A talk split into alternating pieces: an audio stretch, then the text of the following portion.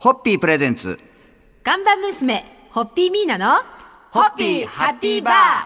皆さんこんばんは、ホッピーミーナです。こんばんは、落語家の立川しられです。えー今週も小説、リトルガールズで第34回太宰治賞を受賞された小説家で、歌人としてもご活躍されてます、西木恵理子さんにお付き合いいただきます。よろしくお願いします。よろしくお願よろいししくお願います。します。もう先週の金曜日に、急にそう短歌を、ホッピー短歌をということで、はいはい師私匠がが受け持って、はちょっと読んでみたんですが、はいこれちょっと、ちょっと直した方がいいと。はいちょっと主人公を一人にするようなイメージに直した方が良くなるということで、はい。一生懸命、え先生と、はいい、ろいろとこう吟味した結果、出来上がりました、はい。治りました発表お願いし ます。キンキンに冷えたホッピー前にして手袋外し揚げ揚げになるという形になりました飲むぞみたい飲むな。ぞ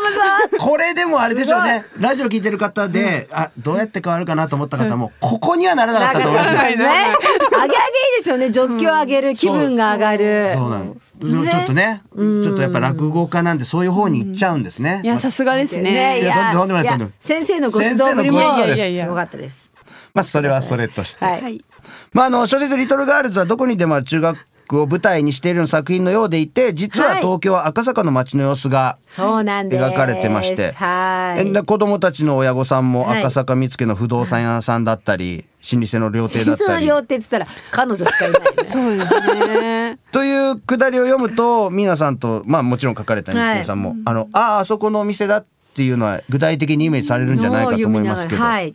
あとあの名前を決めるときにはい錦見、さんとしては意識されたんですか実際に何々さんがいた何々いさやんがいたとかー名前は本当に適当につけ て、まああんまりわかりにくくなくはいてう、んいい名前ないかなと思って適当につけたので、あんまりその実際の人のことは考えなかったんですけど、なんかたまたま同級生の名前があったりとか して、あれっていう感じはありました。そうするとでもあれですよね同級生で読んでた方あこれ私名 前だえ私こう見えてたんだってる ある思ってる人絶対いますよねだってい同じやー名前で登場人物だと。いやそれ全然気がつかずに書いてしまって、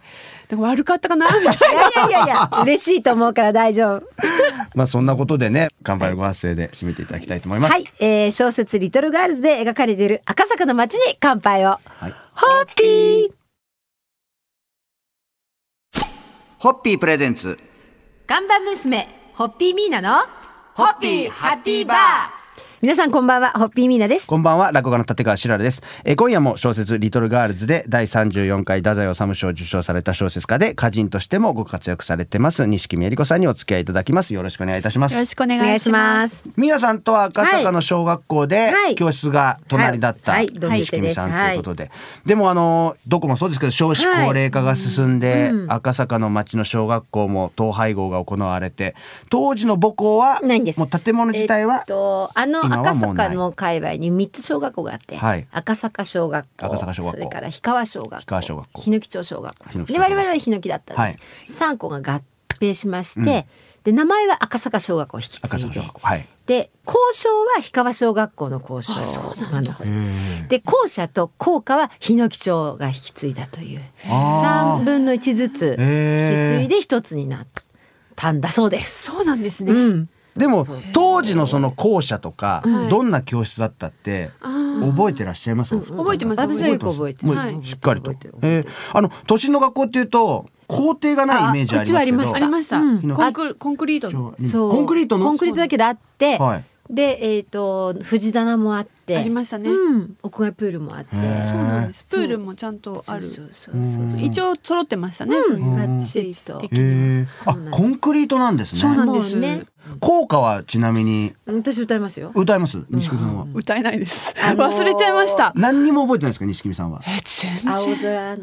あの山田耕作先生が、はいそれは覚えてます作曲なんですよやっぱり文字文字なんですかね西木さんがこう残るの、そう音音なのそっかちなの音音音のメロ楽ディーメロディーでではなはくなくねメロディー全く思い出せないですね。やっぱあれですか申し校歌あの体育館がなんかどっかの脇にこうで木のなんか入うんと始業式とかはい終業式と訳なかい、うんで歌ったはずなんですけど。そうでちょ絶対歌ってます全よ。然全然思い出せそうない。今の赤坂署行くと資料館みたいな廊下一角になってあてー効果が聞けるようになっていてあそうなんですかこの間の聞きに同窓行きます会の時、はいみんなと行ってですね「おお!」とか言ってということ行でってみたいですはい今。日はですね、えーお二人が通った赤坂日野基町小学校の頃のおそうですね話をお聞はきいしましたが、乾杯の発声をそろそろお願いいたします、はえー私たちの母校、えー、港区立は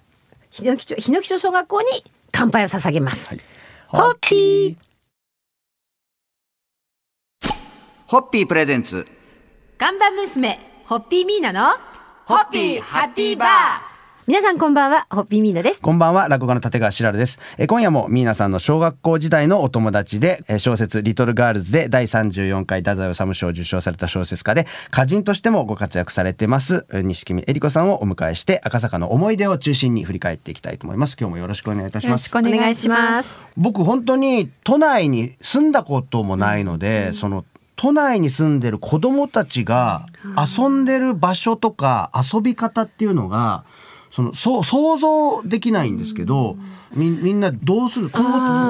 私は校内で遊ぶんですかなんかね社宅に住んでたんですよ。はいはいでその社宅の庭みたいなのがちょっとまだあって、うんうんその頃、そこでねなんかみんなで遊んだまあ、なんだっけ缶蹴りみたいなのとかしたり、泥系とか泥系とかしてましたね。あのあの辺りはですね、はい東宮御所も近いし、はいはいはい緑多いのでございまうんす実は赤坂青山あたりは。で校庭もあったから、うん校庭開放もあったしそうですね。うんで皆さんは今も赤坂在中ですが、はい他にも同級生で赤坂えにっとまねだ、在在えっとそ住まのれてる料亭のお上をやっている、うん巡行神が住まいは世田谷だけど、まあ働いてあーうちそれうちの会社の近くにいらっしゃるでしょ、あとあ小学校は違うけど赤坂小学校の同級生が、他さんが、ううんちの三軒隣であの、はい食べ生にも参加してくれている三六三っていうはい店をやはいっはいはいであと純粋に住んでるのはもうひ私ともう一人かな、んあと麻布に一人だから割とこうみんな三三五になってるんですけどあのすごく集まりは良くて、今多分 LINE でああれ30人ぐらいつながってるのかな、うん2クラスでそれこそ60とか70ぐらいしかいないと思うんだけど、うんそほうとんど半分ぐらいはうんつ繋なががっっててますつながってるんで錦す見ねさん赤坂は赤坂はね17歳まで住んでましたそれで引っ越して、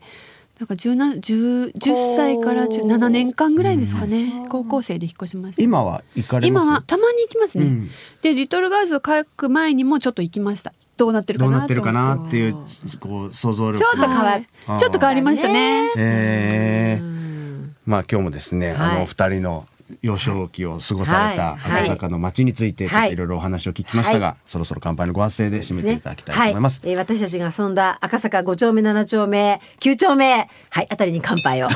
それではホッピーホッピープレゼンツ 看板娘ホッピーミーナのホッピーハッピーバー皆さんこんばんはホッピーミーナですこんばんは落語の立川しらるですえー今夜もミーナさんの小学校時代のお友達で小説リトルガールズで第34回太宰治賞を受賞された小説家で歌人としてもご活躍されてます錦目えり子さんにお付き合いいただきますよろしくお願いいたしまうすよろしくお願お願いいししまますすあの錦見さんは家では積極的にそのイベントをはいプロデュースする子供だったっていう情報がそうですねあのーこのあるんです「がめくるめく短歌たち」っていう本を最近出して、そこにも書いたんですけど、はい小学校の頃に多分お楽しみ会みたいなのあったと思うんですけどお楽しみ会そうはいはいななんだろうなありましたよねなんかそういうのなんかあったねこうん小さい頃、うんうんでそれが大好きで、うんうん家でもやってたんですよそへーのお楽しみ会を家でお楽しみ会そう家族がまあ父母、はい弟2人っていう5人家族だったんですけど5人でやってました5人でお楽たった五しみ人会でへーそれはあれですか錦見さんがこう日にちと時間みたいなものを決めて、イベントごとにやってましたね1人ずつの誕生日、はいクリスマス父の日母の日、まあ、誰かが来たら歓迎会み たいなやったり、もう何かっていうとやってましたそういう時になんかこう飾り付けみたいのもちょっと考えるんあーですかそういうのも大好きで、へーなんかまあなんていうんだっけあれ折り紙折り紙折り紙を折り紙でなんかいろいろ飾り作ったりあとプログラムっていうのを作るが好きでしたあねプログラプムログラム一番誰々歌とか 2番誰誰へえそういうなんでかもすごくよくわかる構成を考えるのが大好きあでーなんか途中サプライズしたりっていう,、もうへえ弟二人は全然やりたくないんですけどねもうもう 無理やり引きずら れ姉に命令され歌わされみたいな。逆に自分の誕生日とかはどう自される分んので誕すか生日は誰も、もやってくれないんですけど、弟が仕方なくなんかや一応やってくれましたねあー真似してやっはいあお姉ちゃんがそうみんなにやってくれてるのいやまあしょをうがない、うん まあおお姉ちゃんの誕生日だからっていうのでやってくやっれてまくしれたたっ。ていう。えはい皆さん錦見さん家に遊びに行ったことはない。クラスが違ったから、あそそうかそうう、か残念ながらね。ここあーはなんかお互い行き来は当時はなかったんですそうが。うんええ知ってればね、はいお楽しみ行きたかお会。楽しみが行きたかった。エリちゃんプロデュースを楽しみに。まあ、大人になってからやりましょう。ね。 ということで、はいえ今日はそろそろ乾杯のご発声で締めていただきたいと思います。そうですね、えー日本の文壇にまたあ素晴らしい女流作家さんが誕生ですが、そんな素敵な、えー、錦目恵理子さんの育てられた、えー、素敵なご両親、そして弟くん二人に乾杯を。それでは。ホッピーホッピープレゼンツガンバ娘、ホッピーミーナの、ホッピーハッピーバー皆さんこんばんは、ホッピーミーナです。こんばんは、落語家の立川しららです。3週間にわたって、はい皆さんの同級生で、小説リトルガールズで第34回太宰治賞を受賞された小説家で、歌人としてもご活躍されています、錦目恵理子さんにお付き合いいただいてお送りしてまいりました。本当に3週間ありがとうございますど。うもありがとうございました。まあ、あのーこの番組ゲストに来ていただいた方にはですね、最終日は、あの、そのゲストの方そのうです夢ね、今後何かしたいことを、うん、なんか本当にもう今漠然とした形のものでもいいですし、もう、もうピンポイントで、これからこういうことがしたいとか、こうやってみたいとか、行ってみたいとか、な、なんでもいいんですけど、何か。地味な夢でもいいんですよ。いいん別ですよに本をこれからも本を出し続けたいっていうそんだけなんですけど地味じゃない。地味じゃない地味じゃないですしよ、それ、できないし。すごいことですよ。だってえじゃあいいですねだ太宰治賞取れないし。取れないですよ。いやいやだって今年その受賞された時1,300の作品が集まったってことは1,300人がそれぞれ書き上げたってことじゃないですか。そのねその中の